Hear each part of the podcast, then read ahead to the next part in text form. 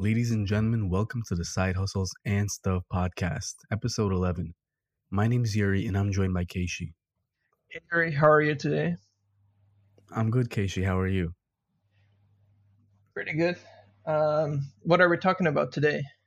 What are we talking about? Well, I have a coffee with me, I also have water, and something called lemon squash. That's what we're talking about today. It's about our drinks as usual. Yeah, I, I just have water today, so nothing exciting. Good. Better to stay hydrated. That's why I have water with me too. I don't want to go nuts with all the caffeine. So today we're talking about the ways to earn your first hundred dollars online. That that sounds exciting. Almost as exciting as making your first one cent online. I I think one making your first one cent online is probably a little more exciting than the hundred dollars because by then you've made uh, plenty of like transactions, and the kind of the excitement is worn away. Yeah, I, I think they're both exciting, but def- definitely the first cent is something that just um, that just shows you that if, if you can make one cent, then you can make ten cents, and if you can make ten cents, you can make a dollar. If you can make a dollar, you can make ten, and so on. Yeah, but you know, when we talk about making money online, I think a lot of people, especially someone listening who's brand new to this, they don't exactly have a good image of uh making money online. We shouldn't really call that either. Like if if I were to think about it, the things that would come to my mind would be surveys or scams or some sort of get rich quick schemes. Nigerian princess. But that's if we're talking about millions of dollars. we're not going to be talking about those today. Yeah, so today we're not going to be talking about surveys or um, anything like that. We're actually going to be talking about um, either building actual businesses or doing um, freelance work with um, legitimate clients rather than any sort of surveys or um, or scams or whatever you might imagine first when you hear about making money online. So where do you want to start? I guess the first and the simplest way one can make money online that does not include filling out surveys is freelancing. Yeah, exactly. So, um, what what do you imagine under the term freelancing? When I think of a freelancer, I imagine someone on Upwork or Fiverr offering, say, translation services, writing services, maybe their voice, if it's a voiceover or a video testimonial. I know they have some of those on Fiverr. So basically, anyone that will go out and do a task for you, like a single gig. Yeah, that, that sounds about right. And um, I think it's worth mentioning here that compared to the other things that we'll be talking about later on, this is the one method where um, you can actually make money right away and where you don't have to build an audience first. So that's an advantage, but it's also a disadvantage in a way that you're not um that you're not necessarily building an asset like when you're building a blog or when you're building a YouTube channel. Um, so have you done any freelancing? I have done it once. I've done copywriting once for a friend through uh, Upwork. Oh, so you've done it for a friend and you've done it for Upwork. Yeah. That's interesting. Is, is there any reason why you would go for the platform? Well, because they he needed it for his business. He needed the invoice, and you know, just like trying to pay me off of the platform would be weird for his business.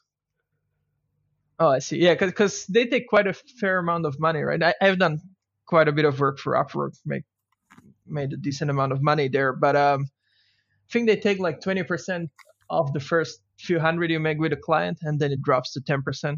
I think it was just a while back, like several years back before they changed up some things. Oh, I see. I see. I see. Yeah, because um, yeah, for, for me, my first money online was from freelancing as well. I don't think it was from Upwork. I, I don't even think Upwork was a thing back then. Um, it was back when I was in high school. And um, it, it was essentially translating descriptions for um, swimwear for a, I think it was a Brazilian company probably. Mm-hmm. But essentially, I would translate their their product descriptions from English into Slovak.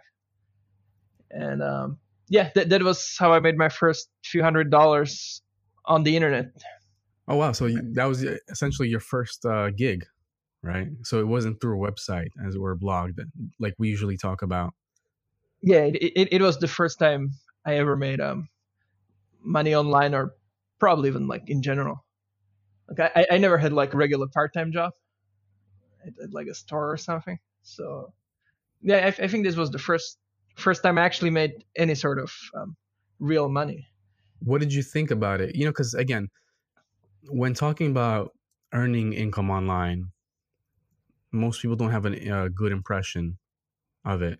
So, what were your thoughts before you earned it, and when the actual money kind of hit your bank account? Yeah, so so I, I think as, as mentioned before, I think with freelancing it's pretty um, pretty straightforward because it, it's not really like what most people imagine under making money online because it's essentially you're just doing some sort of job for someone except that um you happen to never meet that someone and you're paid for PayPal or for um, Upwork or whatever it might be. So um, that's a good question. I, I, think it was it felt pretty natural to me. I, have kind of been following like how to make money online and um, how to make money blogging, how to make money freelancing, sort of blogs and forums and stuff like that for well over a decade now, I think. Mm-hmm. So, so it kind of came naturally, I guess. And um, yeah, it, it was definitely better than um, doing some waiting part-time job or something. I think. Well, I guess maybe there are many sides to this. You know, probably benefits uh, and invisible benefits and skills that one can develop from being a waiter. But I guess oh yeah, there, there, there's yeah, there's definitely things you can learn from that sort of job too. Like um, it, it's essentially a sales job, so yeah, you get to be good with people and stuff like that. So uh, yeah, it, it, it was definitely not meant to say that um a waiting part-time job is bad, but um this was definitely a, a easier way, I guess, so to say, mm. or a b- better paid way. So I guess for anyone that's listening in right now, and they wonder, all right, how do I make extra money online? The first and most probably easiest route you can do is offer your skills up on a uh, website like Upwork.com for freelancers, where essentially it's where people look for freelancers, whether it's for writing, uh, video, audio, anything that can be done online, coding. You can post yourself up and try and get jobs. Yeah, and um, and if you, if you think that you you don't have a skill that can be solved, then um, chances are that you're mistaken, and uh, you you just got to look at um. There there's things where you just got to be better than the than the person that's hiring you. Like you don't have to be a world class designer or world class um, translator or whatever to be a freelancer. I think you just have to have something um, valuable to offer. But whether it's just, um, I, I, think a lot of people start freelancing um, as proofreaders, for example, hmm. or um, writing's a common one as well. Although not not everybody's a good writer. Having an editor is pretty important, I think.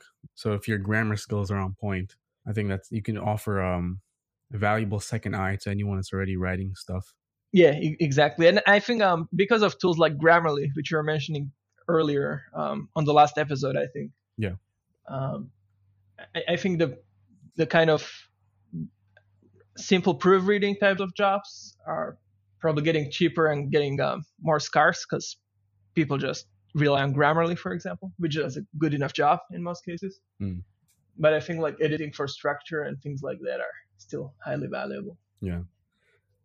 What kind of gigs have you done on Upwork or freelancing online? Like, what are some of the most um, simplest um, or most? Yeah, there's been a variety. I, I, think people say that you should focus. I, I, prefer to just do a bunch of different things just because um, it's, it's more fun, I guess. So just just to give you a couple of examples, um, I've written a guide about doing business in Japan for for a company that um, that does some training so that was a fun one. Um, I've written an email on a similar topic for the same lady.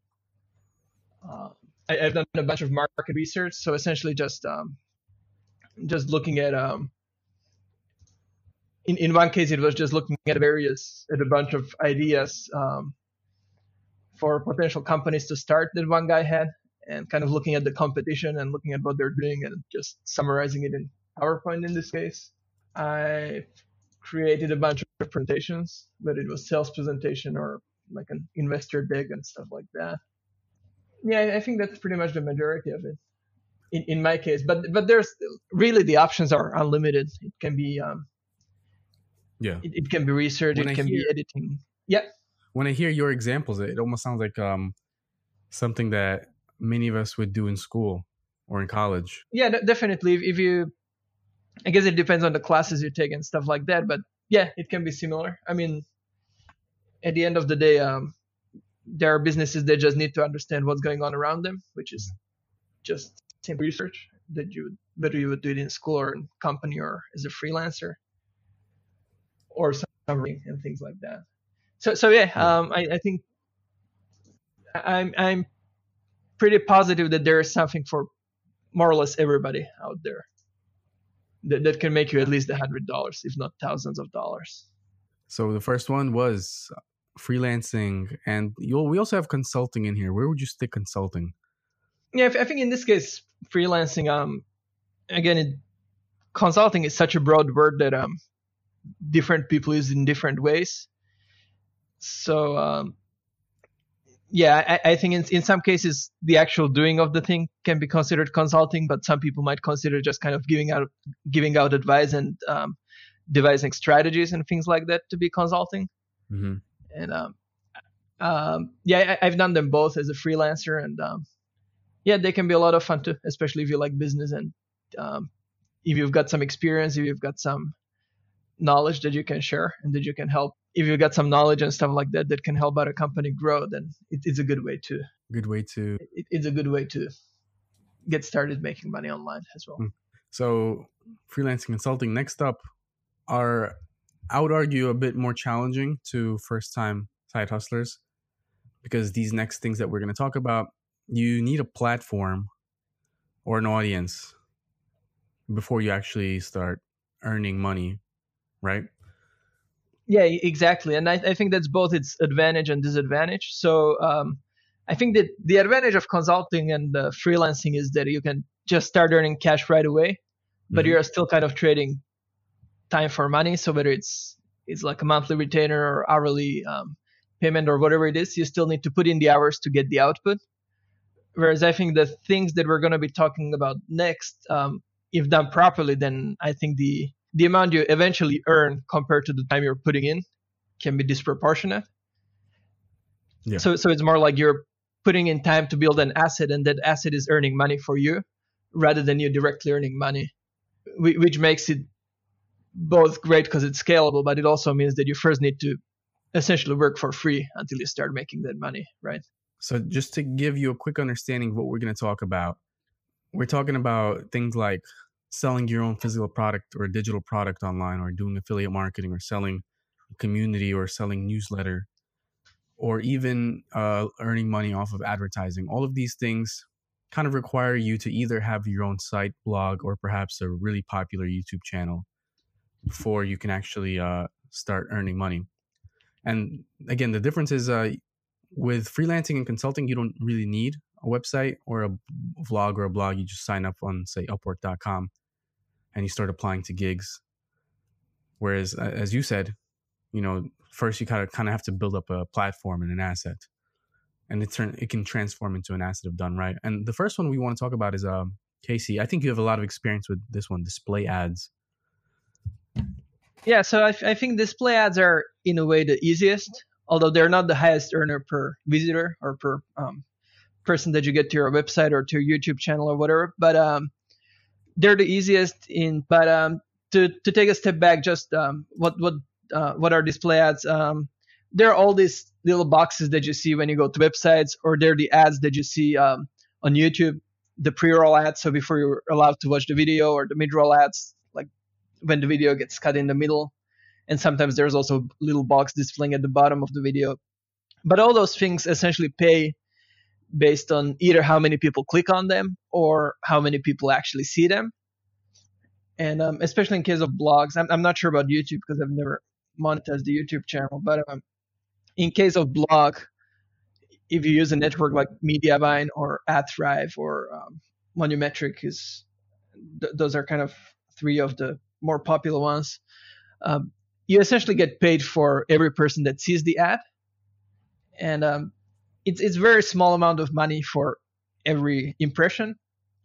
but when you multiply it by like 1000 visitors or 2000 visitors a day or something then it can add up to like a nice amount of money and there there's people making tens of thousands of dollars a month from showing these ads but um but but I, I think the main advantage of here of these is that um really you can you can earn money on pretty much any content and you don't have to worry too much about conversions and things like that. Like you will have to with some of the the things that we'll talk about later. And because here essentially all you have to do is get people to your website or to your youtube channel or um, whatever the platform might be and that will more or less automatically earn you money. And you use display ads on your blog right? Yeah i use display ads on um, pretty much all my blogs. I've tried uh, google adsense in the past and i think that's how i earned my first uh, cent or so even though that was not the one that was going to end up you know giving me the most revenue back then with my first blog.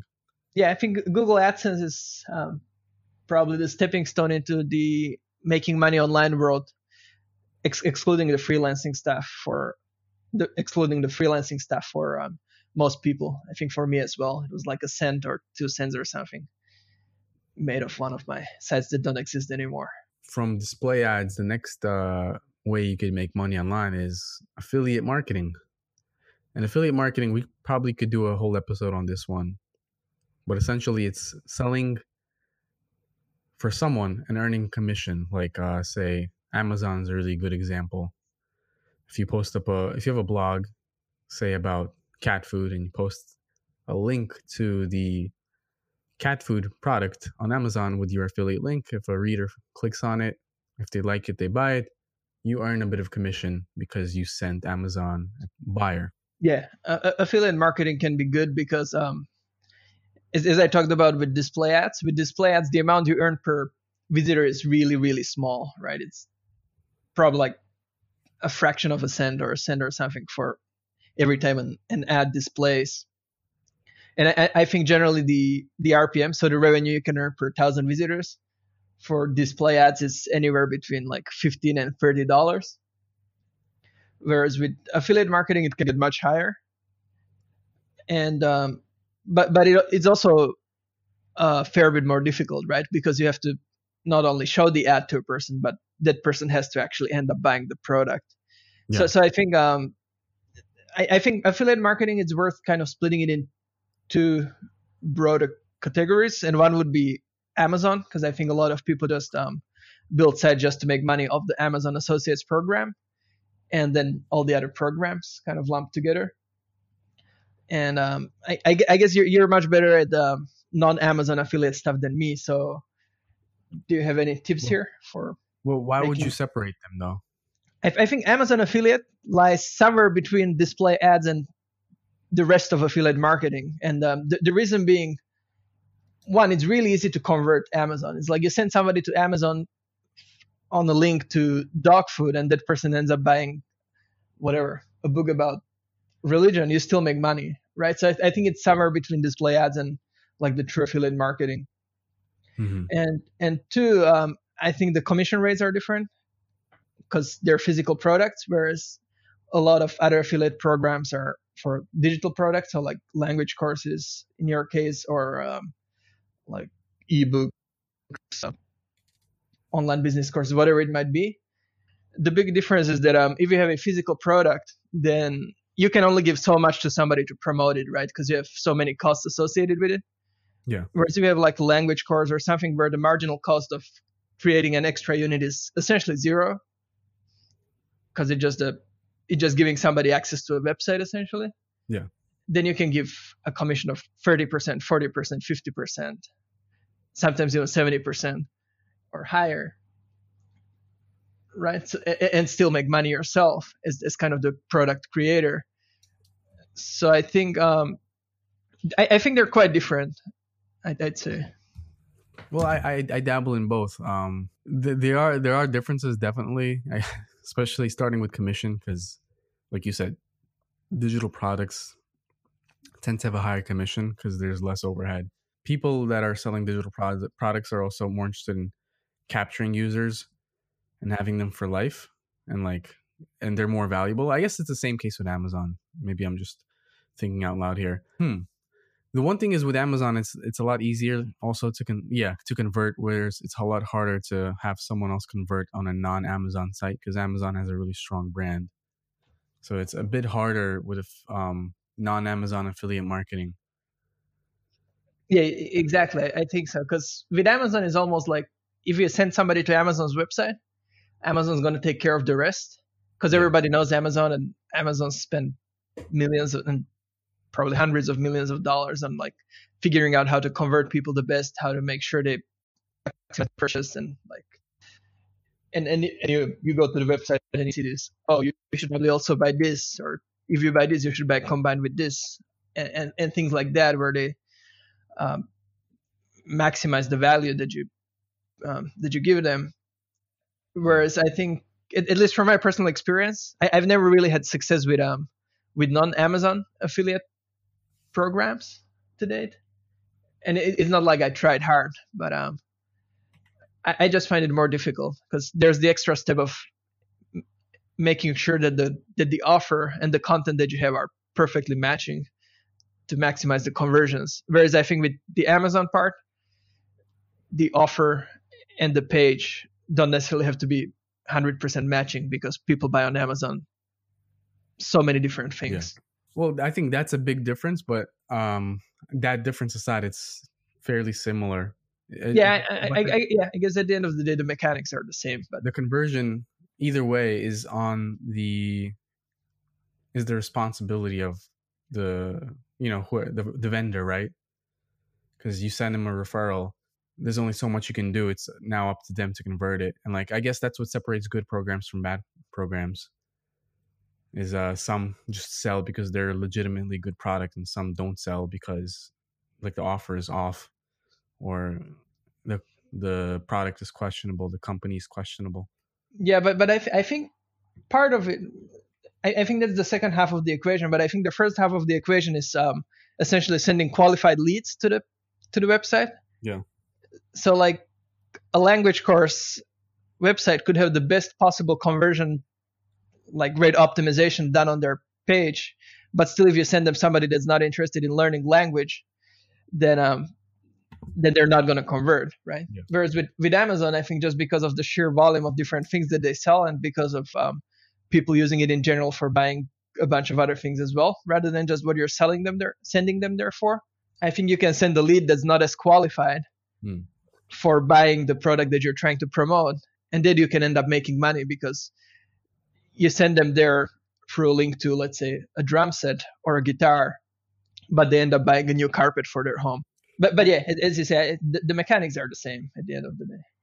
But listeners to make all of this happen you you need an existing website to actually collect traffic or get traffic and be able to send them over to whatever affiliate offer that you're sending them to. So this is what we mean like you need a platform first yeah, exactly. I think with all of the ones that we'll be talking um, here, you need some sort of platform, whether it's YouTube or a blog or or a Instagram. Um, what do you call it? Instagram channel, Instagram page, account, account, Twitter account. Um, yeah, and um, just to go back to affiliate marketing, it's definitely a good way to make money. I'd say it's a bit more challenging than display ads because there's the added element of having to convert people but uh, yeah, a lot of people make a lot of money with it, and um, for Yuri's blog, it's the main way to monetize his blog, I believe, right? For for myself, it's uh, I mainly monetize with display ads, but it's still making up for a decent amount of money. And um, yeah, so so it's definitely worth trying. Although one thing I'd be aware of is that um, with display ads, the rates tend to kind of be tied more to the market. So like if the market's doing well, then the display ads rate are pretty good. And also it's pretty seasonal. So like before Christmas the rates are high. And then at the end of each quarter when companies have to finish spending their budgets, the rates are high and things like that. Whereas with affiliate marketing, you're pretty much at the mercy of the company offering the program. So whether it's Amazon or um, some other provider, mm-hmm. and um, they can essentially change the rates did they pay you overnight like like has happened with Amazon a number of times. Well, there's one thing that you can do to uh, hedge that, and that's having your own email list. Because in affiliate marketing, like the common model is essentially it's you sending traffic over to them and getting paid for whoever converts. However, just sending users off to a place where you get like a one-time uh, earning is probably not the smartest way. And unfortunately, it's it's the way I've been going about things. But it's um, as with all businesses, like having an email list is important. So you, you have to own your audience first before you send them anywhere else because like you, again if you send them anywhere else they're gone they're not yours and it's amazon that'll be making money off of them forever however if you capture their email address and then you send them to like a landing page in your site about say the top five tools they're still on your list they're still very much interested in what you have to say and while you will make a commission on, on amazon from them at the same time you still get to you know stay in contact with uh you, you get to keep the referrals. So Amazon can change their commission overnight, and that's something that you'd have to deal with. But the good news is that you have the audience still, and if they buy once, then they'll buy again. Yeah, absolutely. And and you know, I I take a decrease in um, commission rate over a decrease in traffic anytime because I think what if you have a traffic, there's always a way to monetize it. Yeah. But um, yeah, it, it still hurts when when your earnings go down by like 40% overnight in some cases. Yeah. All right. So next up on the list we have sponsorship. So what would, what do you mean by sponsorship? How can someone make money online through sponsorship? Yeah. So I, I think this is a common model that people use when when uh, when they run podcast or a YouTube channel, hmm. and also some bloggers. But with blogs, I think display ads are more popular.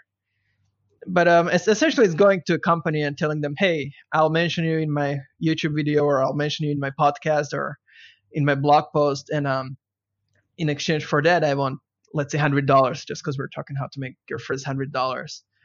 Um, and um, the I, have I've never done this, so I, I don't know too much details, but I, I would I would kind of guess that the rates are probably similar to display ads in terms of like the RPM, so the amount of money you could charge for like um a thousand visitors, maybe maybe a bit higher because you sell it directly. But um, display ads are generally kind of automatic, automatically generated, and um, they show based on the different user that comes to your website. Whereas sponsorship is you just have a kind of direct deal with the company, whether it's uh, I don't know Nike or or HP or something, and they pay you let's say five hundred dollars for you to to either mention them in a blog post and in a bunch of social media posts with it, or to um, mention them at the beginning of your podcast episode for like 10 episode or whatever it might be. So so they're more kind of custom packages and they require some actual sales efforts. And it sounds like in order to get a sponsorship you first um, obviously you need to have a big enough audience for the company to actually care to want to enter into a sponsorship agreement with you yeah exactly and uh, again I, I, haven't done it before so i'm not sure but um, I, I, would imagine the threshold is uh, a considerable amount higher than with display ads because because it's so much more personal and so much more transactional and like there's the sales element and you have to actually spend time to close the deal and so on. Also i don't have much um, experience in that. I think our next one is quite interesting digital products and by digital products we mean like ebooks online courses. If you're a musician you can also sell your beats online or you can sell your voice online. Maybe it's video. So, what do you think about that? Yeah, I, I think digital products are good because um, you can make it once and then you can sell it a thousand times, two thousand times, three thousand times, right? So you can put in some work up front and then sell the same thing over and over again. Yeah. Whereas with physical products, which we'll talk about later, you have to actually manufacture the product as many times as you want to sell it. So digital products are much more scalable. Yeah, I, I have um, a couple of years back, I bought a website which was essentially monetized with um, digital products only and some and some um, display ads, but mainly with digital products. And I, am not putting any effort into that site or anything, but uh, what it does is essentially it sells ten dollar ebooks on a certain topic th- that came with the website when I bought it. Mm-hmm. And um, yeah, it, it, hasn't made a lot of money, but um, I, I bought it for I think like thousand and six hundred dollars or something, and it's paid for itself and then it's been making probably like 50 to 100 dollars a month or something so it, it's nothing to write home about but um, it, it's still worth keeping Have you done any digital products?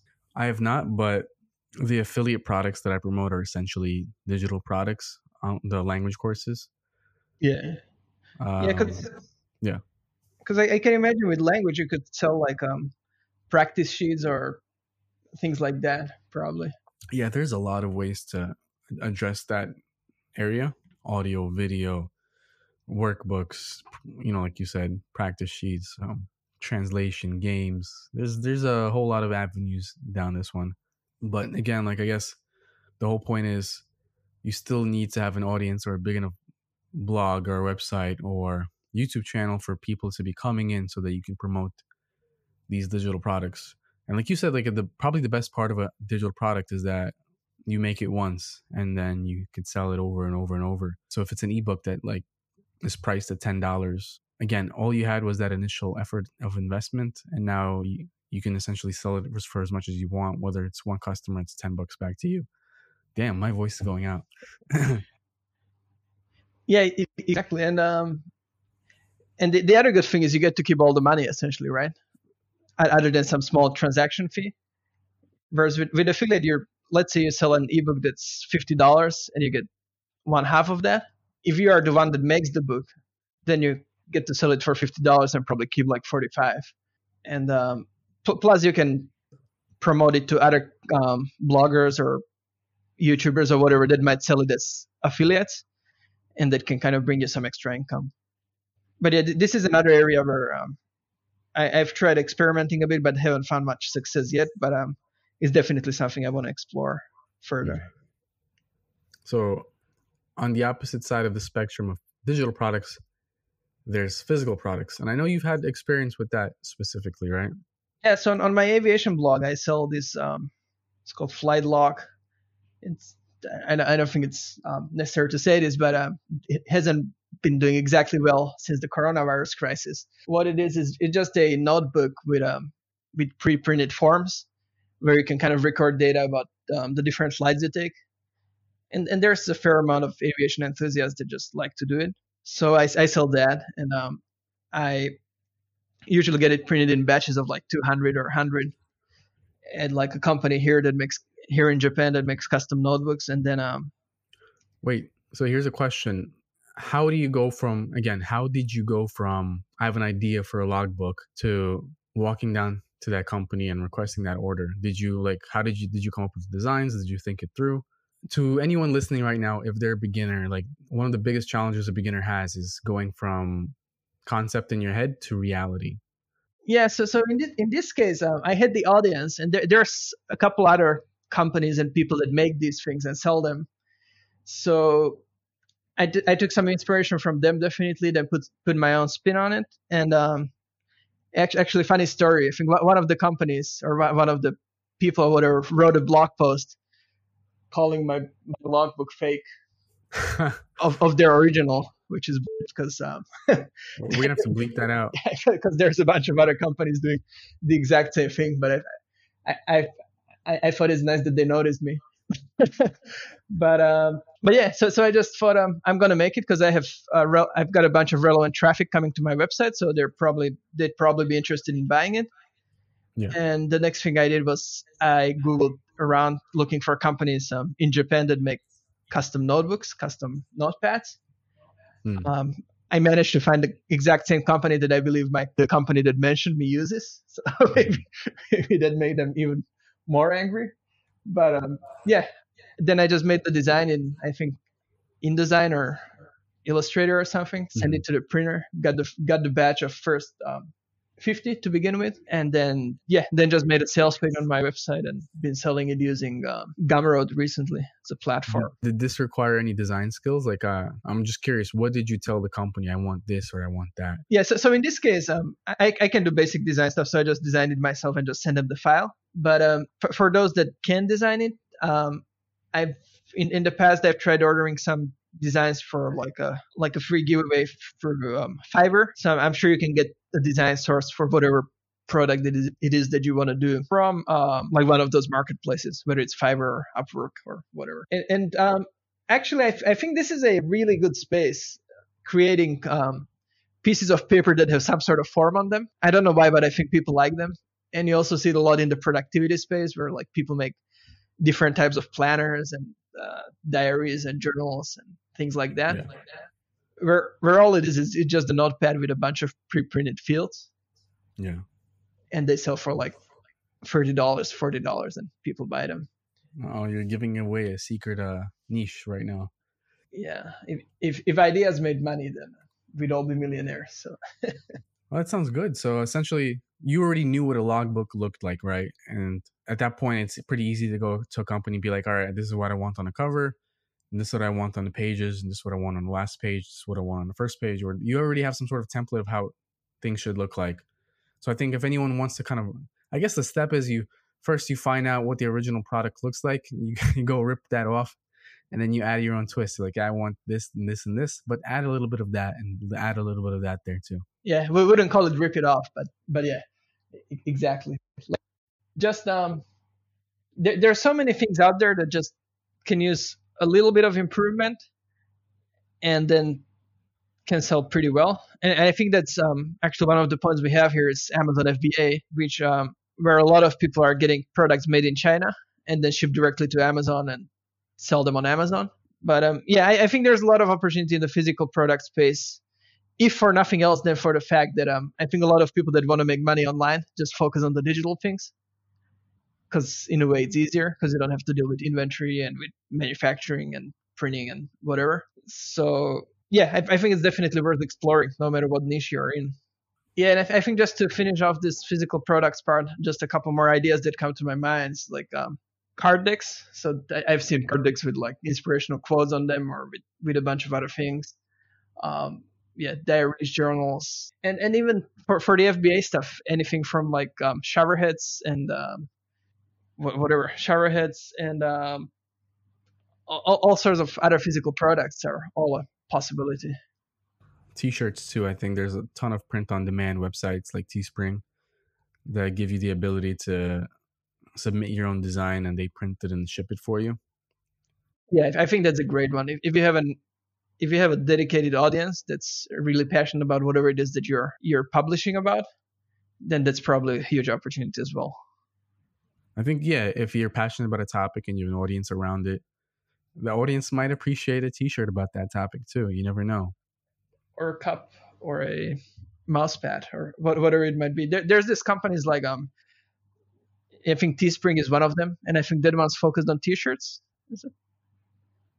Yeah, and, th- and there's companies like Printify or Printful that offer a catalog of probably like 100 products. Um, anything from iPhone covers through T-shirts, through underwear, through um, mouse pads and cups and glasses and all sorts of things that you can print your own designs on.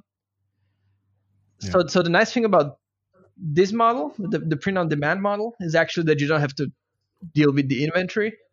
So you just have to create the design and then sell it, and then as soon as somebody buys it, um, they go print it and send it directly to that person. So essentially, all the hard logistics part is um, outsourced to the other company, and you just get to focus on marketing it and creating the products, designing the products. It's uh, something I should have considered back in the day when trying to do really big calendars. I think that could have uh, solved our issue with like stock and like how do we do this on scale which we could we couldn't figure out at that time. Yeah, exactly, and I, I think that that's the other advantage of this print on demand um, print on demand platforms is that you can essentially test your ideas for no upfront cost. So like you can test ten designs without having to order a thousand of each, and um, even if you can't sell them profitably at first, once you figure out which design sells like a thousand a week, then you can actually go and get that shirt made directly and you can get it made in large quantity right away at a lower cost. So I, I think it's it's good for selling um, product as they are, but it's also good for kind of prototyping slash testing different ideas. I think we just finished up physical products, and I think physical products is probably one of the more fun areas of uh, making money because I guess it's more fun to deal with physical objects, but at the same time, there's a lot of limitations to it, such as stock. But if you can figure out how to print on demand, then you don't really need stock. So the next one that we have is newsletters or paid newsletters. Yeah, and um, again, this is one of those where I have no direct experience, but I've seen quite a few people do um, essentially, I think we can combine it with the last one, which we have here, which is community slash membership. But um, you essentially have people that have community of newsletter subscribers, and they charge for the newsletter. So it might be an upgraded version of their free newsletter, or it might be around certain topic. And, and if you think about it, then the newsletter is just the medium through which some sort of information is delivered. So, mm-hmm. so at its core, it's not no different than um, having a paywall on your blog or things like that. Except it gets straight to your mailbox at like regular intervals. So I think pe- some people appreciate that. But but I've seen people charge like 10 20 dollars per month for a weekly newsletter. What kind of uh topics have you seen? I've kind of seen it in the productivity space. I also seen it in like um startup slash business ideas space. And um I even th- there's this um, podcast called My First Million, and it's it's run by two guys, and one of them is a guy that founded a a media called The Hustle, and they're about startups and businesses and business ideas and things like that. And on that podcast, they were mentioning a newsletter about Ferraris, so so community around the the car brand Ferrari.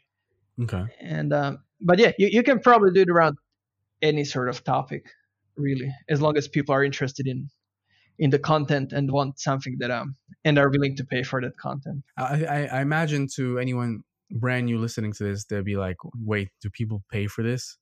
Is this such a thing? Like, are they literally paying for an email a week or something?" Yes, they are. And again, I think it's no different than paying for a newspaper or paying for a magazine. Yeah. Although, again, I think the number of people that do that these days is very low compared to the past. Yeah, because I think that.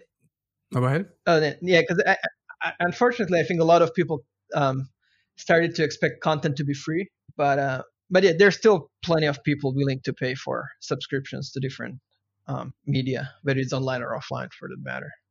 I know it's definitely a thing in the copywriting space. Like if you're following a big copywriter, for example, and I think the reason for that is the audience is uh, looking for kind of like tips and tricks and information that they could apply to their own copywriting. And I guess it applies to business as well. Like if someone gives you an idea and that idea that, that you act on ends up giving you a disproportionate amount of income, then that was a pretty good idea and it's probably well worth paying for. I think that's how people see it. Yeah, I, I think there's two kind of types of, um, I guess, types of niches or, or whatever you want to call them and one is definitely the making money space. And I think um, if you can get an audience in that space and have a good product, then you can probably sell it for a good amount of money because essentially people people are spending money to make more money, right? Like you were just describing with the copywriting, for example. Mm-hmm. And the other ones like topics that people are really passionate about. So like the Ferraris could be one thing because probably our average Ferrari owners much more passionate about it than an average Toyota owner or, or any sort of other community, whether it's um, people that are passionate about travel or bird watching or, or collecting stamps or like th- there's people passionate about all sort of small niches that are willing to pay for getting good information on that niche. Yeah, and are willing to pay money to deal just to deal with their hobby and play around with it more. Yeah, exactly. So you also mentioned uh, community, like newsletters, kind of stems into community and membership. By community, I assume that essentially you you're relying on uh, social media audience.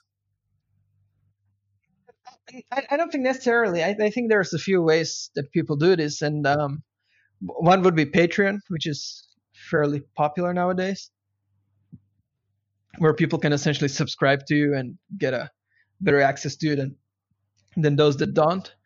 Um, the other one could be yeah, paid Facebook groups. I think are a thing, um, but also things like um, yeah, private forums and also all sorts of things where um, you get an access to community or to the creator and get to interact with them. And I think a lot of times it comes bundled with an online course.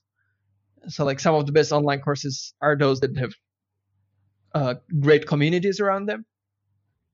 So sometimes it's bundled together. Other times it might just be an access to like a private um, group for selling and buying online businesses or or a private newsletter selling and buying for selling and buying online businesses or whatever it might be. But uh, yeah, I, I think of it is probably based around social media as well. Yeah. This is the kind of thing that you need like a really big audience base for. That if you don't have that, once again, platform, then you probably won't be able to make your first hundred dollars there. Yeah, exactly. And and I think kind of the the order we went through these things. One, there, of course, you need a uh, sized audience for all of them. But I think the order we went through also kind of illustrates the amount of trust I guess you need with the people, at least in, yeah. in rough order. Because display ads, yeah, literally anybody true. that lands on your website, you make money off them. With affiliate marketing, you have to look a bit more legitimate, I guess, so to say. But still, um, the ultimate kind of trust factor lies with the with the point of purchase, which is with your affiliate partner. Yeah. With sponsorship, you actually have to have some sort of trust and some sort of brand and um, go a bit beyond just having the audience because you actually have to influence the people right there and, and same with the products and then community i think it's self-explanatory like unless the people trust in you then why would they trust in the community that you are the head of? Yeah that's a good point. Yeah I, I was noticing that the order is quite there's a lot of thought behind that order. Display ads affiliate marketing digital products physical products newsletter community. You're shifting away from you being like an anonymous type of blogger that doesn't really need to put their face on things. And as long as you get the volume or you get the traffic then you can get it done as with uh, display ads and to an extent affiliate marketing but the further down you go from sponsorship to digital products physical products there's a lot more trust which means you have to have an not only an established platform like it, it's you it has to be it has to be your brand people have to trust you otherwise why would someone you know, pay for a paid newsletter or give you money as opposed to giving Amazon money. Yeah, exactly. So, based on all of these, uh, Keishi, would you agree with me here? Like the fastest, and probably not the easiest, but the fastest way for anyone listening right now to earn their first hundred dollars would probably be freelancing on Upwork. Yeah, def- definitely. I mean, um, d- depending on what you're going to offer, you can probably charge 50, 60, 70 dollars per hour. But but even at the lowest end, let's say you charge fifteen dollars an hour, it's still one day of work to make your first hundred dollars online. So um, plus you can make it right away. So as soon as you find the as soon as you find the job that you want to apply for, you apply for it and you get selected. Then you're gonna get paid immediately and pretty much with zero risk. Whereas I think with all the others, there's the risk of um, spending a lot of time building the audience, but then the audience never taking off. Or then once you get to the level where you can finally start making some money, then Google coming in and having an algorithm update and um, slashing your traffic in half or something. So, so yeah, I, I, I agree. The the quickest and easiest way to make your first one hundred dollar dollars online is um, definitely for freelancing on Upwork or whatever platform you choose. That said, I don't think it's the best way long term. Yeah, it's not the best because you don't don't exactly have an asset, and you have to trade your time consistently to earn money. Exactly. And to be able to scale and to be able to spend a little less time on work and more time earning, you probably would do better with an asset that sells itself which would be probably a digital product. Yeah, a digital or, or even digital ads or whatever it might be, but just um, having it on your own platform, having it on your own audience, I think is a huge advantage.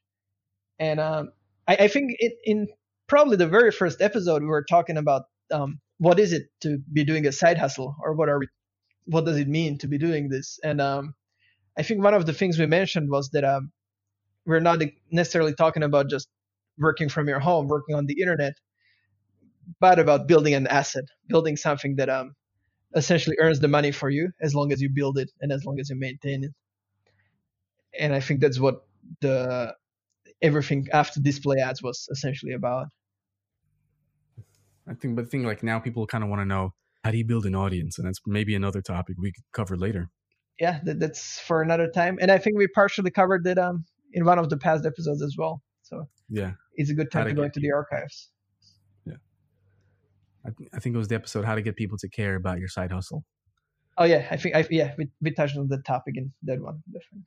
So this was episode 11 and all the ways you can earn your first $100 online. Guys, by the way, if you do want to start putting out your work into the world and if you want to have your own platform like a blog, we definitely recommend Bluehost. So, so if you visit the notes for this podcast at sidehustlesandstuff.com forward slash E11, you'll find a link to Bluehost. Essentially, it's a hosting service where you buy .com, you buy hosting, and now, and now you have your own blog where you can post up your work, where you can build a, a community, and you can start marketing products to them should you want to do that. Keishi, do we want to leave the audience with any final words of wisdom? Yeah, so one, one thing I'd recommend is even if we get to go the freelancing route, which is the quickest one to make the first hundred dollars, I would still try to start building an asset on the side, whether it's blog or a YouTube channel or something, which you can then monetize with one of the other methods that we were talking about, and make your second first hundred dollars, your first. I, I don't like calling it passive hundred dollars, but your first hundred dollars that are not made directly for your work, but for the work that an asset that you created makes for you. Definitely, I would agree with that. Do both. It's not a this or that game. If you can, you can probably do both at the same time. And, and and you can use one to fund the other. That's the other nice thing about this. Yeah, I think uh, I've definitely done that with my own projects. I would earn from one language blog and put it into another language blog or put it into my personal blog. And that's I think how you build a little empire. Sounds like a plan. So let's get to the building part. Building part next next topic probably. So again, thank you again for listening in today. If you are listening on Apple Podcasts, be sure to leave us a review. Wherever you saw this link, if you enjoyed this, leave us a comment, tell us your thoughts. This is uh, and Yuri from the Side Hustles and Stuff podcast. Talk to you later. Talk to you later. Blooper time. I think we have a few bloopers. Usually me getting tongue tied. See, the problem is when I talk too fast, it's just like it's the easiest way to just like stumble across yeah. your own words.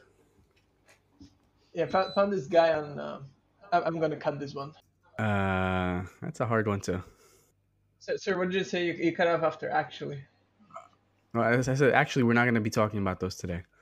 Do, do you remember how you formulated the question? I asked. Uh, I asked like, or what are some interesting ones that have you noticed? I don't know. Let me let, let me ask the question again. Like so, some. let me hit the bathroom real quick. Sure. Sorry. Hello. Sorry, I was again. I was speaking to an to turn off microphone. Again, so man, talking is tough.